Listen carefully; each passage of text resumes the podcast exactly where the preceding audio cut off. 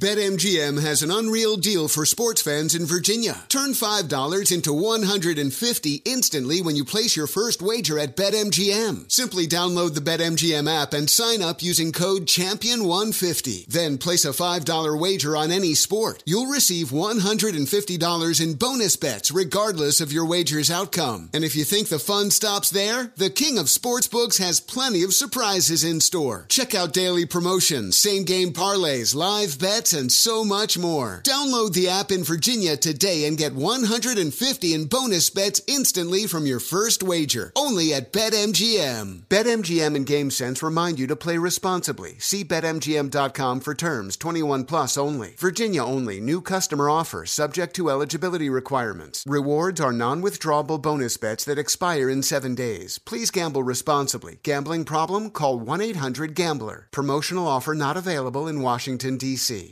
Infiniti presents a new chapter in luxury, the premiere of the all new 2025 Infiniti QX80, live March 20th from the edge at Hudson Yards in New York City, featuring a performance by John Batiste. The all new 2025 Infiniti QX80 is an SUV designed to help every passenger feel just right. Be the first to see it March 20th at 7 p.m. Eastern, only on iHeartRadio's YouTube channel. Save the date at new-QX80.com. Don't miss it. 2025 QX80 coming this summer. Tired of spills and stains on your sofa? Wash away your worries with Anabei. Anabei, the only sofa that's machine washable inside and out, where designer quality meets budget friendly prices. That's right, sofas from only $639. Anabei brings you a no risk experience with pet friendly, stain resistant, and changeable slipcovers made with performance fabric, cloud like comfort with high resilience foam, and hypoallergenic featherless down that needs no fluffing. Their steel frame ensures longevity, and you can rearrange the modular pieces anytime. And here's the cherry on top up to 60% off site wide. It's backed by a 30 day satisfaction guarantee, so if you're not absolutely in love, send it back for a full refund. No return shipping or restocking fees. Every penny back. Join the revolution of easy, clean, stylish living with up to 60% off at anabei.com. That's A N A B E I.com. Offers are subject to change and certain restrictions may apply.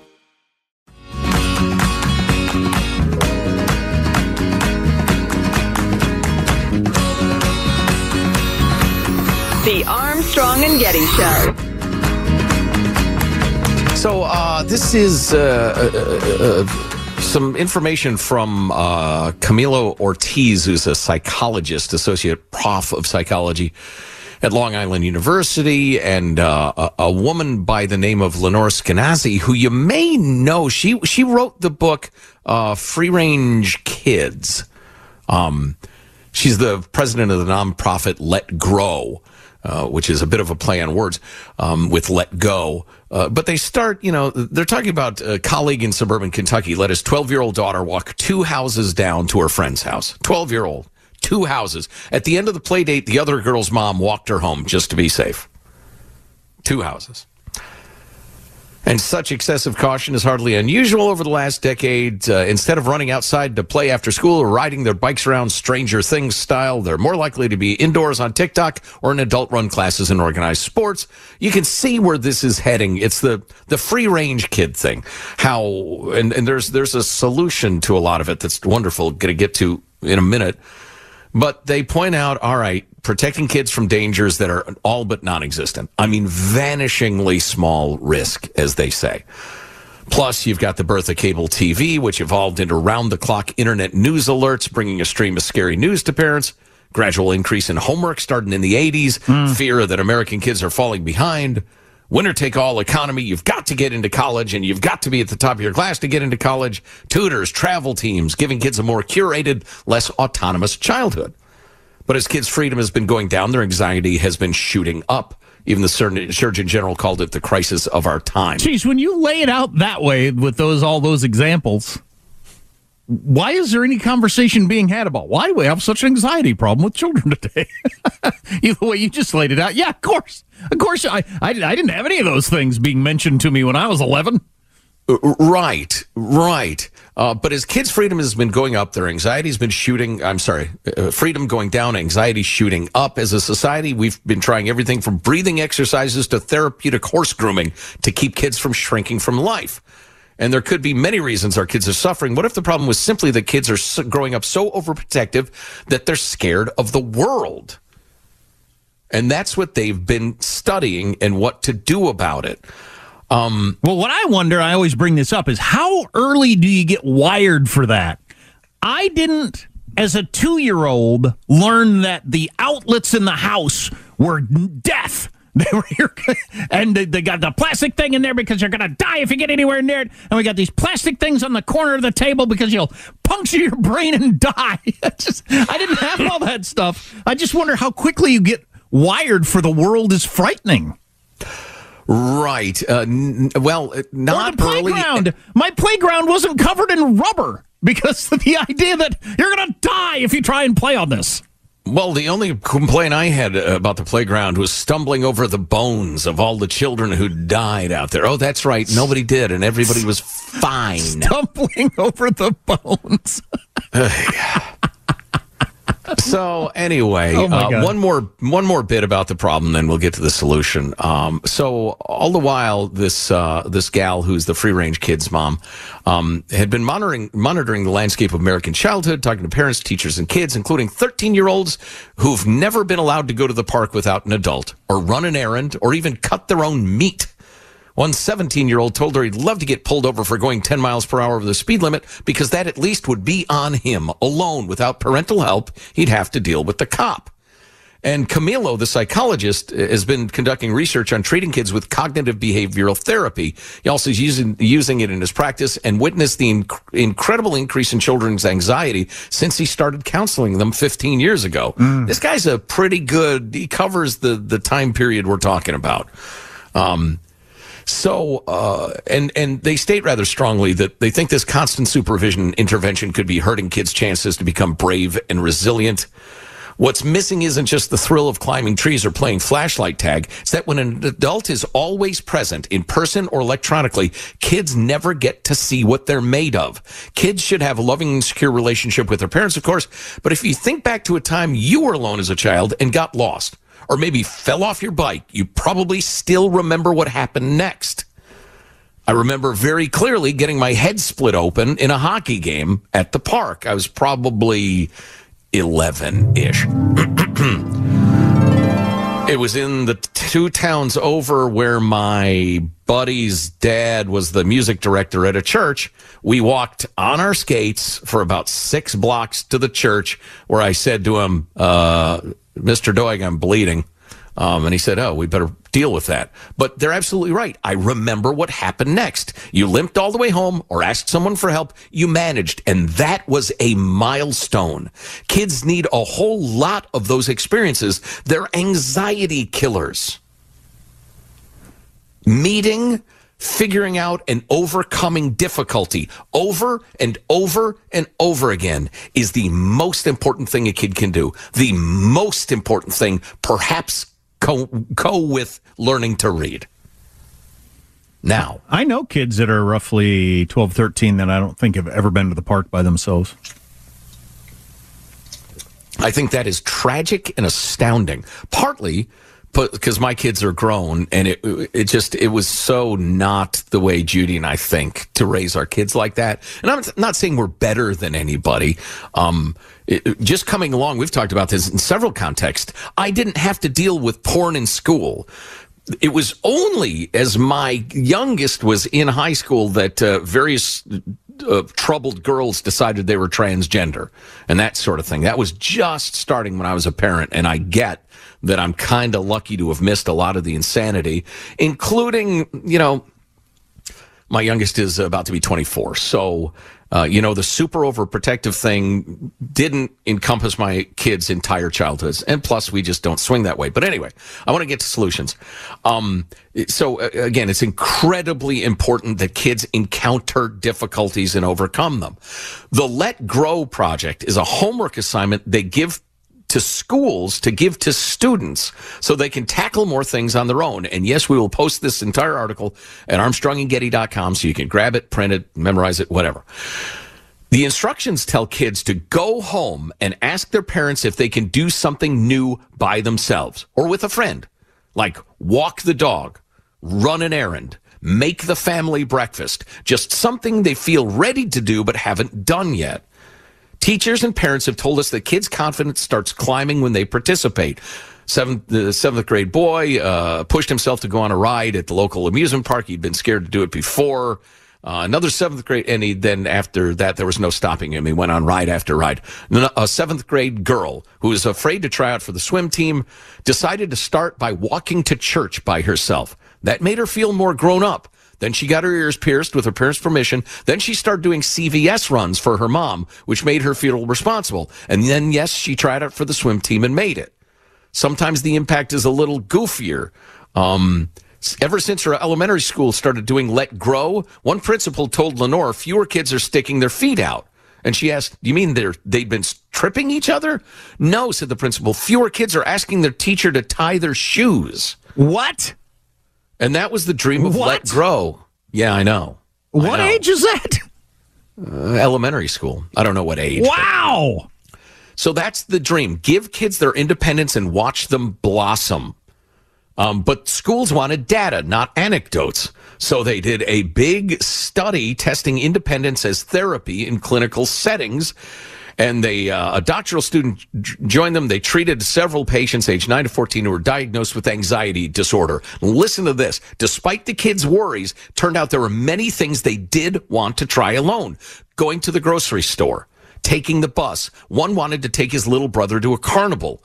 Uh, the intervention carnival. Uh, the intervention required five Zoom visits with each parent and child. The kid did about 10 to 20 new things on their own, one after the other as they felt ready. The result was that all of the children went from saying they felt worried most of the time to saying they felt worried a little bit of the time. That's amazing. Statistically, this independence therapy worked far better than drugs and faster than traditional cognitive behavioral therapy. Better than drugs, so it's the alternative to be on a medicine to calm down your nervous system because you've been raised like a veal calf. Good Right. lord. Right. Give them something new to do. Choke down the fact that the risk is vanishingly small. We know you love them and you want to protect them. Don't protect them to the point that they're crazy slash veal calves. Wow, that is interesting. I hope we're catching Yeah. on as a uh, species about this. You know what's amazing is our ability as a species to get off track and do what is plainly plainly not in our best Right. interests.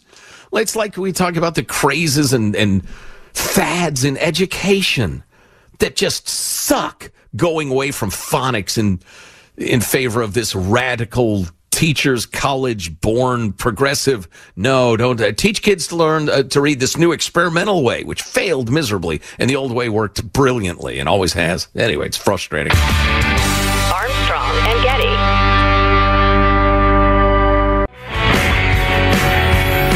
The Armstrong and Getty Show. So, the journey that took me to Howard Stern's wife's pets yesterday. Um, so, this is where it started. I was watching a little bit of the Bill Maher show where he sits in the basement and smokes pot with various guests. i still haven't watched that Oh God, I there's to. so many great episodes. It's really amazing. Anyway, he had a comedian on there, Jim Gaffigan, and they they got on the topic of late night talk shows. Oh, they were talking about the writers' strike. That's where they were talking about the writers' strike. This guest that Bill Maher had on was uh, you know really on the side of the writers, and uh, Bill Maher, which I thought it was kind of interesting. And you mentioned he's was planning to bring his show back. Yeah, without writers, Without but then he relented. Okay. Yeah. He he said, "Yeah, they're they're uh, the talks are going well, so we're going to hold out." Okay. Anyway, he um he said I think a lot of these writers are just hoping for too much or hoping too much of a guarantee. He said this is a hit or miss league. I mean, show business is rough. You're either, you know, you're either make the cut or you don't. And the idea that you're going to be able to work out some sort of agreed income for show business just doesn't make any sense to him. But they also got into the topic of residuals like you used to be able if you're a writer on Friends and then it gets sold into syndication and all that sort of stuff. You know, you the, the, the money that comes for years.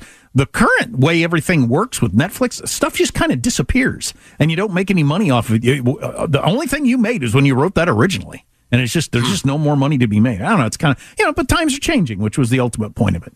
Anyway, they got onto the late night shows, and Bill Maher was saying, "I don't even. I'm amazed that those shows still exist, the late night shows."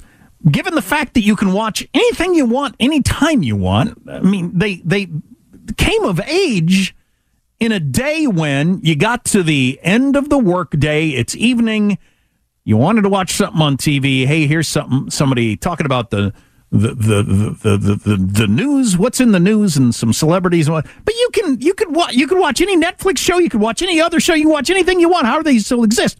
And also, Bill Maher pointing out that um, the whole politics of the whole thing and uh, and how they they get credit for like being brave by going out and saying exactly what you know they're going to say to a liberal audience. He said, "I th- say things that my audience hates all the time." He said, "I've never heard any of these guys." He said, "I'm friends with all of them. I like them, but I've never heard them say anything that would ever upset their audience." that's absolutely oh, yeah. true. Well, you're right, and he's right that a lot of what it is is a function of when it airs, which is a phrase so out of date I shouldn't even yeah, use it. Right. Um, it is uh, uh, amusing fluff before you go to sleep. And so, yeah, challenging your audience has not really ever been part of it. Um, what what's sickening though, and Maher's right to call him on it, is they portray themselves right. as boldly political when they're just serving uh, up, you know, inoffensive right. fluff to their audience. Anyway, somehow it came up the idea about how he and Howard Stern are uh, hating each other again and not speaking. And this might actually be permanent since it's so personal. But they they had a couple of you know old high profile media lefties had a falling out over vaccines. I guess Stern was for all these different mandates, and um, and and Maher was not. They had recently patched it back up. Bill Maher goes on Howard Stern's show. They're friends again, blah, blah, blah. Well, uh, recently, Bill Maher had criticized Howard Stern for the way he talks about his wife. Now, you get into this sort of personal stuff, and you're probably never going to recover that. And, you know, I don't care about Howard Stern's wife or really know anything, didn't know anything about it. But if you remember back in the day, he used to talk about his wife a lot, and he, she was the subject of that movie and all that different sort of stuff. Then they got a divorce, and now he's got this super hottie 50 year old wife who just did a big splashy bikini shoot in some magazine. And uh, Bill Maher thought it was sickening the way Howard Stern talks so lovingly about his wife and never mentions his ex wife. I don't know. Whatever. I don't care wow. about that. Mm. But anyway, so then so then I clicked on a link that went to Howard Stern's wife because I didn't know anything about her, and here she is. She's 50 years old, and she's doing a photo shoot for Vogue or New Yorker or something like that, and she looks like you would expect her to look and all this different sort of stuff. She's uh, uh, the. Uh, but this is the part that I thought was interesting. While Beth and Howard met in 2000, the Lovebirds didn't tie the knot until 2008, after which she largely stepped out of the limelight to focus on cat rescue and adoptions. Eventually, wow. eventually co founding her own center called Bianca's Furry Friends Feline in 2019. Currently, she's fostering more than a dozen kitties in the couple's colossal $25 million, eight bedroom, 12 bathroom mansion in the Hamptons, which sprawls to 15,000 feet atop more than four acres of land. So she's fostering more than a dozen kittens in their home. People think my life is so glamorous with Howard that I have other people doing the messy part. Not true. I'm currently fostering 19 kittens, she says here, and adult and senior cats. That's a lot of poop to scoop. Good Lord signed up for that. Yeah, you know, this is one of those. She also revealed uh, they have seven resident cats that live with them all the time, in addition, and one resident bunny, in addition to the 20 kittens she's fostering and trying to find home. There are millions of cats all over the country. Millions and millions, and most of them are going to be put to sleep. And I know that's horrible to think about, but there ain't enough owners for all the dang cats. There just isn't. It's not like you have the only dozen unadopted cats in the world or America or even the Hamptons. There's yeah. so many cats. Yeah, I just, I'll never see eye to eye with a person like that. We just don't see it the same way. Well, I'm saving these 36 to 40. I lost track of the number of cats. right. In my home. Man, I'm Howard Stern. I'm not. I'd say, baby, I don't care how hot you are. You got to get rid of like three quarters of these cats which will get us down to between now and Saturday. oh my god! which would bring us down to like low double double digit cats. Single digits, honey. Single digits. Yes. Wow, that's something. Nine cats is a lot of cats. There you go. Well, anyway, we just got two, and that's enough. You have two, two kittens. Yeah, that's two how new it starts. kittens. So next thing you know, you're Howard Stern's wife. No, no, no. Quick question for you: What if you happen to miss this unbelievable radio program? The answer is easy, friends. Just download our podcast, Armstrong and Getty on Demand. It's the podcast version of the broadcast show, available anytime, any day, every single podcast platform known to man. Download it now. Armstrong and Getty on demand. Armstrong and Getty. Witness the dawning of a new era in automotive luxury with a reveal unlike any other as Infiniti presents a new chapter in luxury, the premiere of the all new 2025 Infiniti QX80.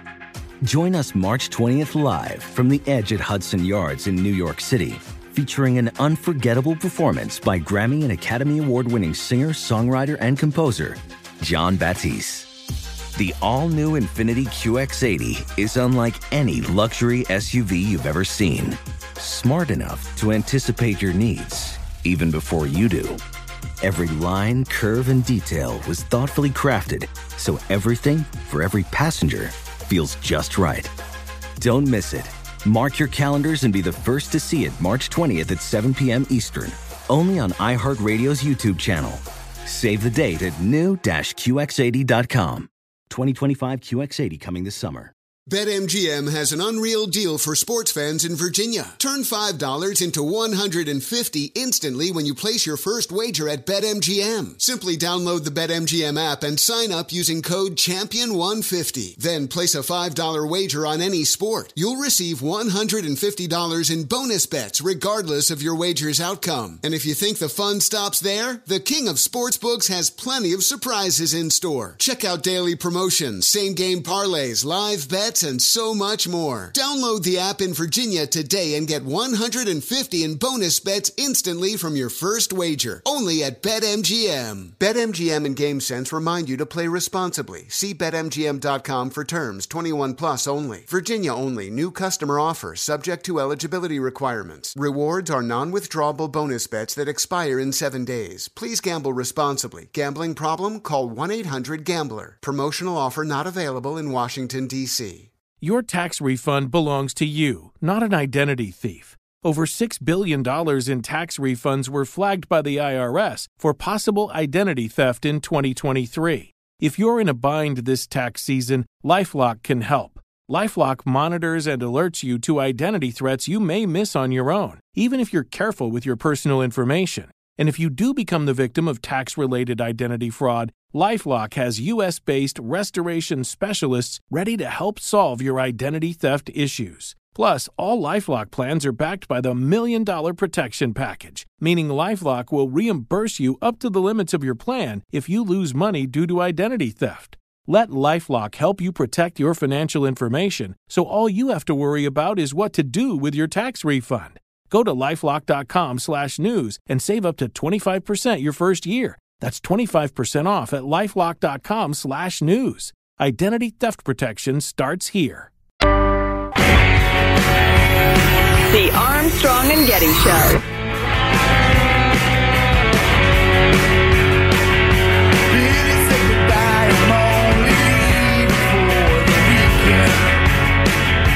Forget about Harvard. Harvard is yesterday's news. It's uh, no better than your community college. The new college rankings are out. Oh, by who?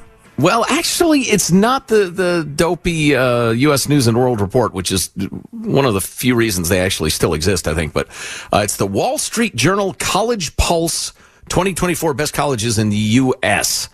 Uh, their methodology is interesting. But just keep in mind, if you don't go to one of these best colleges, you will have a miserable future. You will fail in life, and there will be no happiness. Yeah, what future? What are you talking about?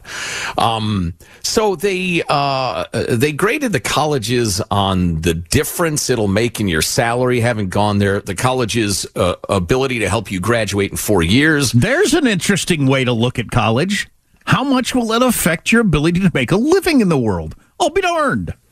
Uh, yeah. Um, how much debt you emerge with, and how long it would take you uh, uh, to pay it off. Um, academic opportunities and, and, and, that sort of thing. It's it's a pretty wide range of scores, and if you're going to rank colleges and universities at all, um, it seems like a reasonable way to do it. Well, I, I'm I'm more on the side of those people who photoshopped pictures of their kids playing sports that didn't they didn't play so that they could get into the right colleges. And the only real way to judge a college is how impressed will people be when I tell them that my kid goes there? That's the way you judge a college. Yes will this elevate my social standing among the right people all right, here we go. Application error. A client side exception has occurred. Okay, as he tries to actually uh, open the poll. That's uh, bitterly disappointing.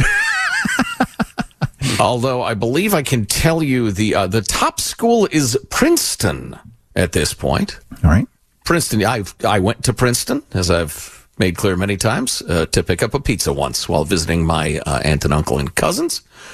Uh, and the rest of the uh, list will remain a mystery, apparently, until I can reopen this.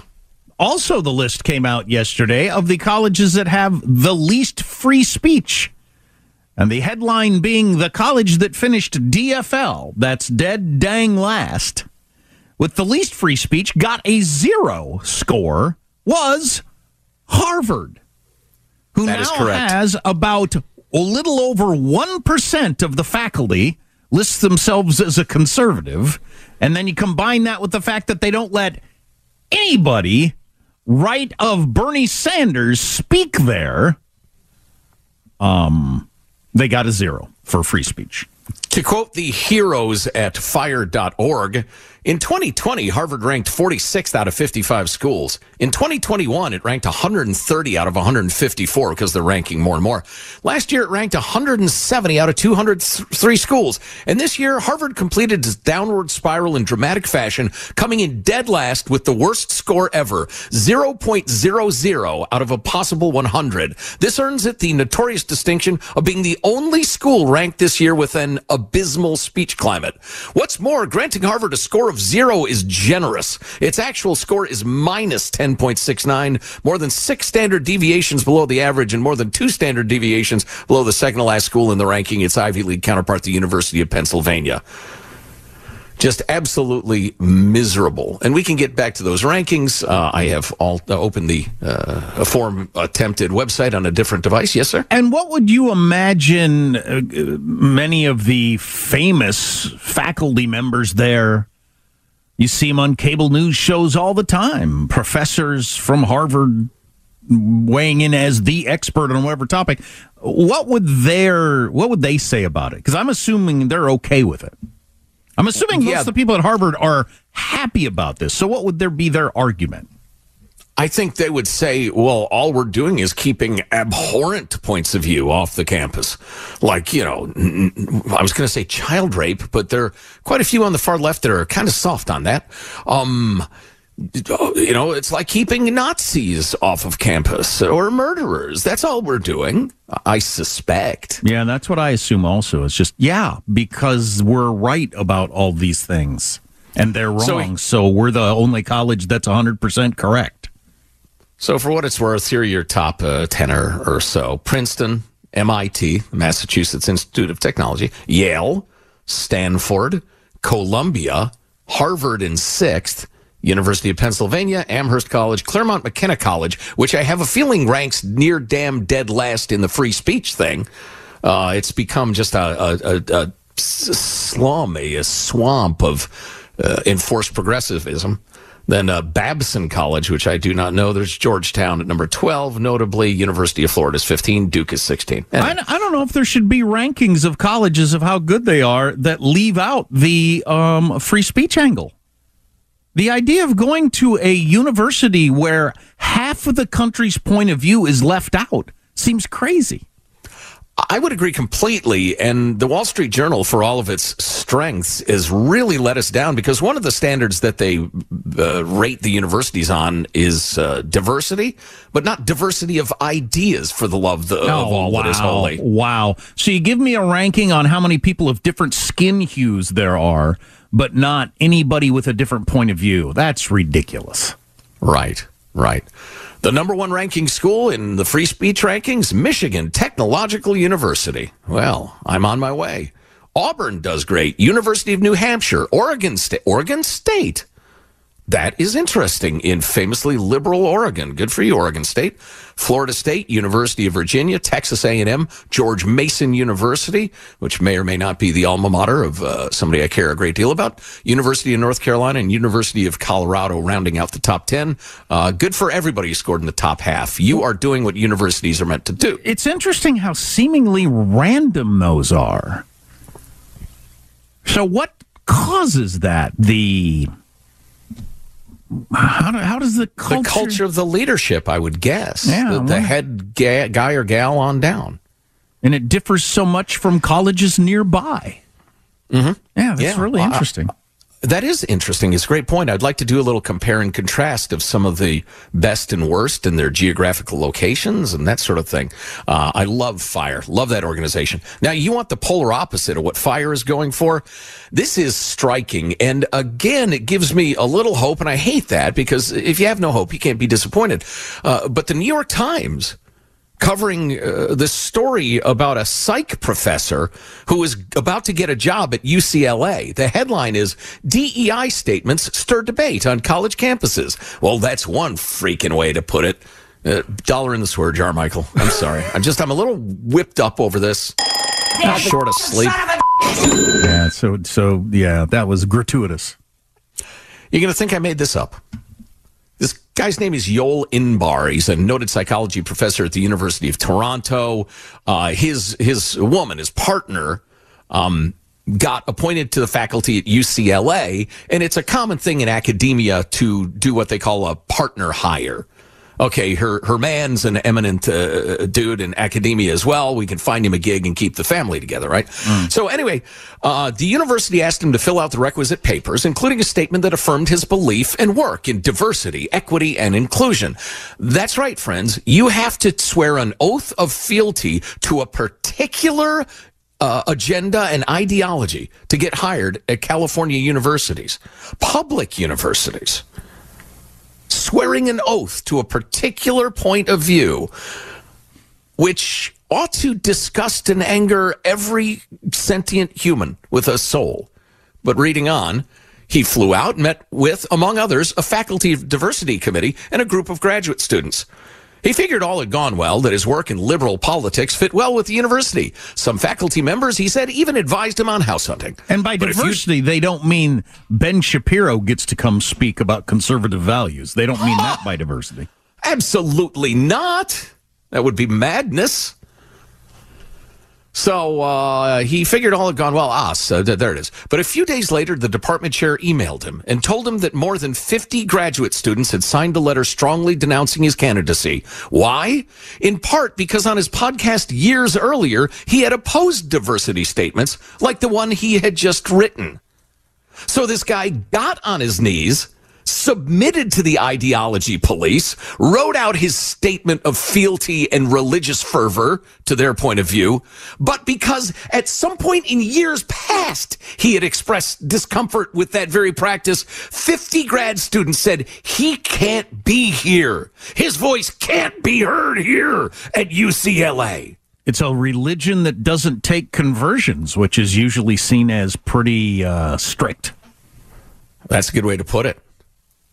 UCLA ought to be sold to the highest bidder and turned into low income housing or a, a, a technical college or a trade school or I don't know, anything, anything but a university. It is now so diseased, so rotten, so shameful as an institution of learning. It should be closed. It's so troubling to think that there are faculty and students that think, and we just struck a blow for all that is right in the world by keeping this guy off our campus. You people are nuts. It's horrible. but it gives me some hope that the New York Times is haltingly, uh, uncertainly saying, yeah, can we look at this a little bit? Because it looked like this guy was a pretty good professor, and and he went ahead and signed it. But uh, so anyway, I just wanted to tell don't be don't be angry. Please don't be angry at us for bringing this up. So I think he probably Sickening. just self-servingly thought if you can't beat him, join him. I but it's possible he changed his mind. But either way, so people aren't allowed to change their mind and join your team because you ever thought it was a bad idea to have to get down on your knees and and and beg for the right to be there. Wow, that's right. incredible. And, you know, a guy at UC Berkeley, shockingly, is a professor of history and public policy. Although, if he has a grasp of history, he has a grasp of how ridiculous and radical these ideologies are. He says professions of fealty to DEI ideology are so ubiquitous as to be meaningless. We're institutionalizing a performative dishonesty. Yep. Well, that that's exactly true right. too. I mean, you can have AI write it for you because AI knows what to write because it's just formulaic. Uh, but I don't even want to go to that argument. I will not accept it, the practice of it enough to say, well, it doesn't really work anyway. No, no, I'm rejecting it prima facie.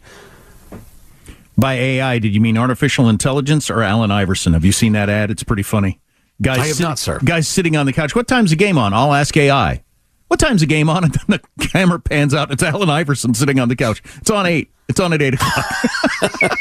Armstrong and Getty. The reality is, is this is fabulous. I thank you. That's enough of that. This is all crazy. This is the way it is. Yep. But damn it, we weren't allowed to ask about the big guy. This is the United States of America, for God's sake. Let's not play games with this.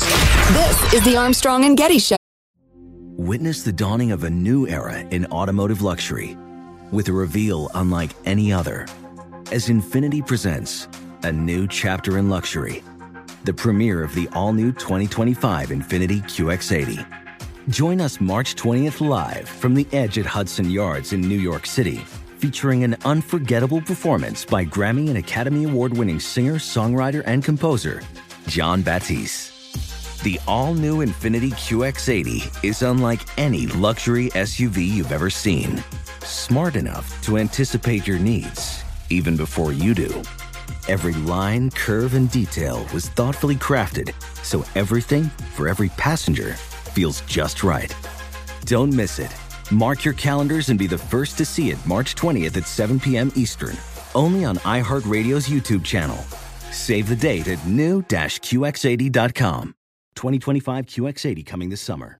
BetMGM has an unreal deal for sports fans in Virginia. Turn $5 into 150 instantly when you place your first wager at BetMGM. Simply download the BetMGM app and sign up using code Champion150. Then place a $5 wager on any sport. You'll receive $150 in bonus bets regardless of your wager's outcome. And if you think the fun stops there, the King of Sportsbooks has plenty of surprises in store. Check out daily promotions, same game parlays, live bets, and so much more. Download the app in Virginia today and get 150 in bonus bets instantly from your first wager. Only at BetMGM. BetMGM and GameSense remind you to play responsibly. See BetMGM.com for terms. 21 plus only. Virginia only. New customer offer subject to eligibility requirements. Rewards are non withdrawable bonus bets that expire in seven days. Please gamble responsibly. Gambling problem? Call 1 800 Gambler. Promotional offer not available in Washington, D.C. Tired of spills and stains on your sofa? Wash away your worries with Anabei. Anabei, the only sofa that's machine washable inside and out, where designer quality meets budget friendly prices. That's right, sofas from only $639. Anabei brings you a no risk experience with pet friendly, stain resistant, and changeable slipcovers made with performance fabric, cloud like comfort with high resilience foam, and hypoallergenic featherless down that needs no fluffing. Their steel frame ensures longevity, and you can rearrange the modular pieces anytime. And here's the cherry on top up to 60% off site wide. It's backed by a 30 day satisfaction guarantee, so if you're not absolutely in love, send it back for a full refund. No return shipping or restocking fees, every penny back. Join the revolution of easy, clean, stylish living with up to 60% off at anabei.com. That's A N A B E I.com. Offers are subject to change and certain restrictions may apply.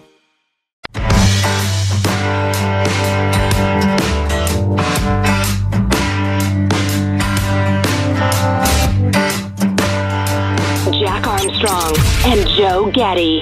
The Armstrong and Getty Show.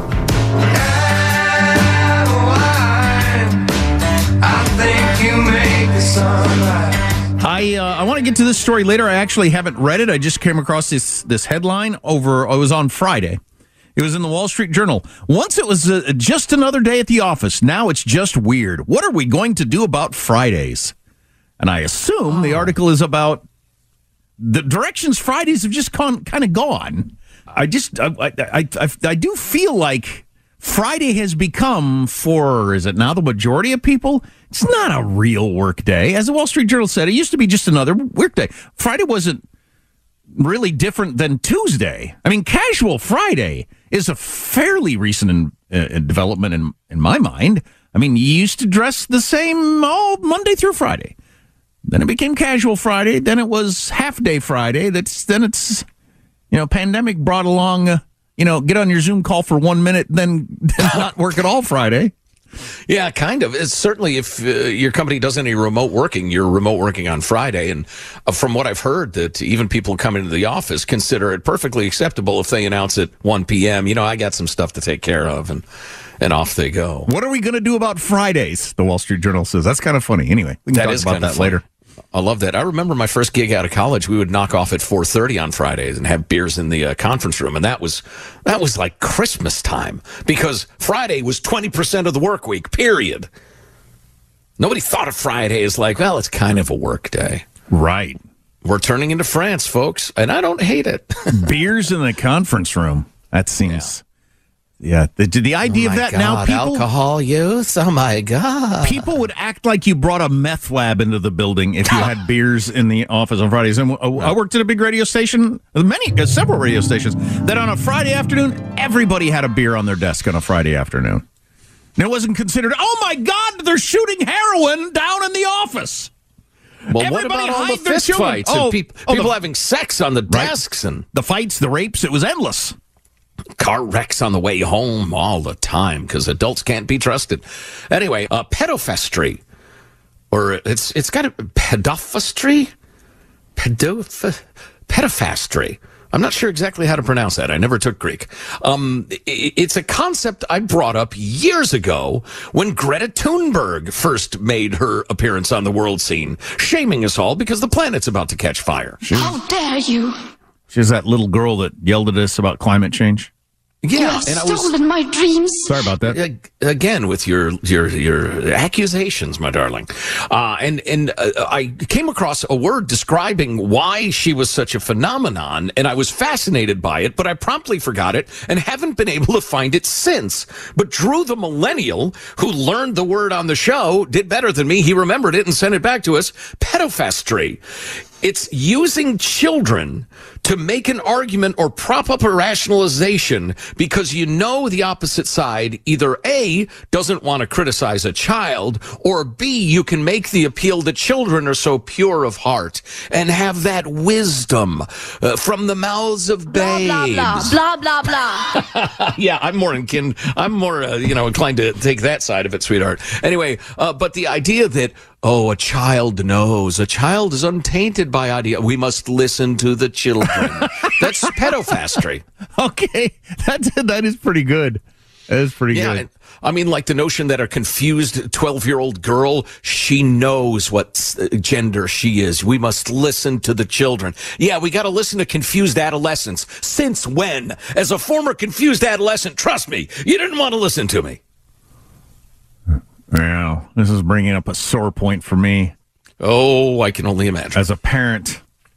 I've had conversations with coworkers around here about how we uh, we're, we're, surprised of our kids' attitudes, yet uh, uh, about a variety of things, uh, but fully recognize that you know we raised them. So you gotta, I mean, you gotta, you know, when you point the finger at someone else, you got four fingers pointing back at you. No, you really don't, unless you got some weird deformity. Anyway, go on. I'm sure you have a point. I think maybe one of the most important things that we all as a nation should uh, embrace is this idea of they didn't raise themselves, which we bring up a lot on the attitudes of whichever generation it is you're criticizing at the time.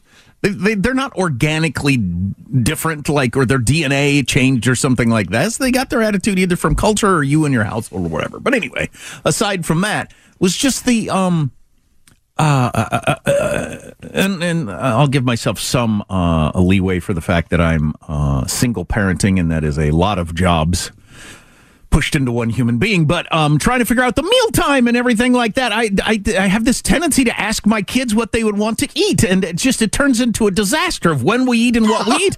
And I remember my mom never asked us what we want to eat; she just put dinner on the table at the same time every night, and either you ate it or you didn't. and I'm going to go And you back. did. and I'm going to go back to that uh, the plan for my kids because this "What do you want to eat?" and then arguing about it is just nowheresville. What a stupid! Th- I can't believe I even allowed it to happen. But I've gone down this road of making myself miserable. But it's over. Those days are over. Well, if you had a child, that would merely be a poor idea. But a three headed monster of hungry men? Please. Well, since when do you want kids? It's just like the pedophilia or whatever that word is. Since when do you want kids making the, the nutritional decisions anyway? Not so much. No. Jack Armstrong and Joe Getty. You might not know this, but after we finish our radio show every day, the Armstrong and Getty Show, we keep on going. We do a podcast that you never hear on the air. Might be more in depth analysis of the day's events, uh, our allegedly keen observations of the world around us, or even more of the ridiculous and absurd stories that you crave every weekday. Yeah, we call it Armstrong and Getty. One more thing, it's a podcast that you should subscribe to right now. You can find it on the iHeart app or wherever you download podcasts. Infiniti presents a new chapter in luxury, the premiere of the all new 2025 Infiniti QX80, live March 20th from the edge at Hudson Yards in New York City, featuring a performance by John Batiste. The all new 2025 Infiniti QX80 is an SUV designed to help every passenger feel just right. Be the first to see it March 20th at 7 p.m. Eastern, only on iHeartRadio's YouTube channel. Save the date at new-QX80.com. Don't miss it. 2025 QX80 coming this summer. Got menopause? We've got you. Hi, Jackie here, founder of Exo Jackie. Feel supported throughout your menopause journey and beyond with our organic protein powders and symptom relief boosts. Formulated to keep bones and muscles strong, Exo Jackie products help reduce bloating, hot flashes, and weight gain. Enjoy 20% off with promo code EXOPODCAST. Shop now at exojacqui.com. Made for women by women. Nobody wants to outlive their money, but it happens, especially for women. That's why Gainbridge offers the Parity Flex annuity, designed for women's unique retirement needs, with flexible withdrawals plus a guaranteed lifetime income benefit that keeps paying you even if your account balance is zero. Gainbridge is helping build a better financial future for women. Retirement income you can't outlive is the ultimate flex. Start saving now at Gainbridge.io. Visit Gainbridge.io slash ParityFlex for current rates, full product disclosures and disclaimers, and other important information.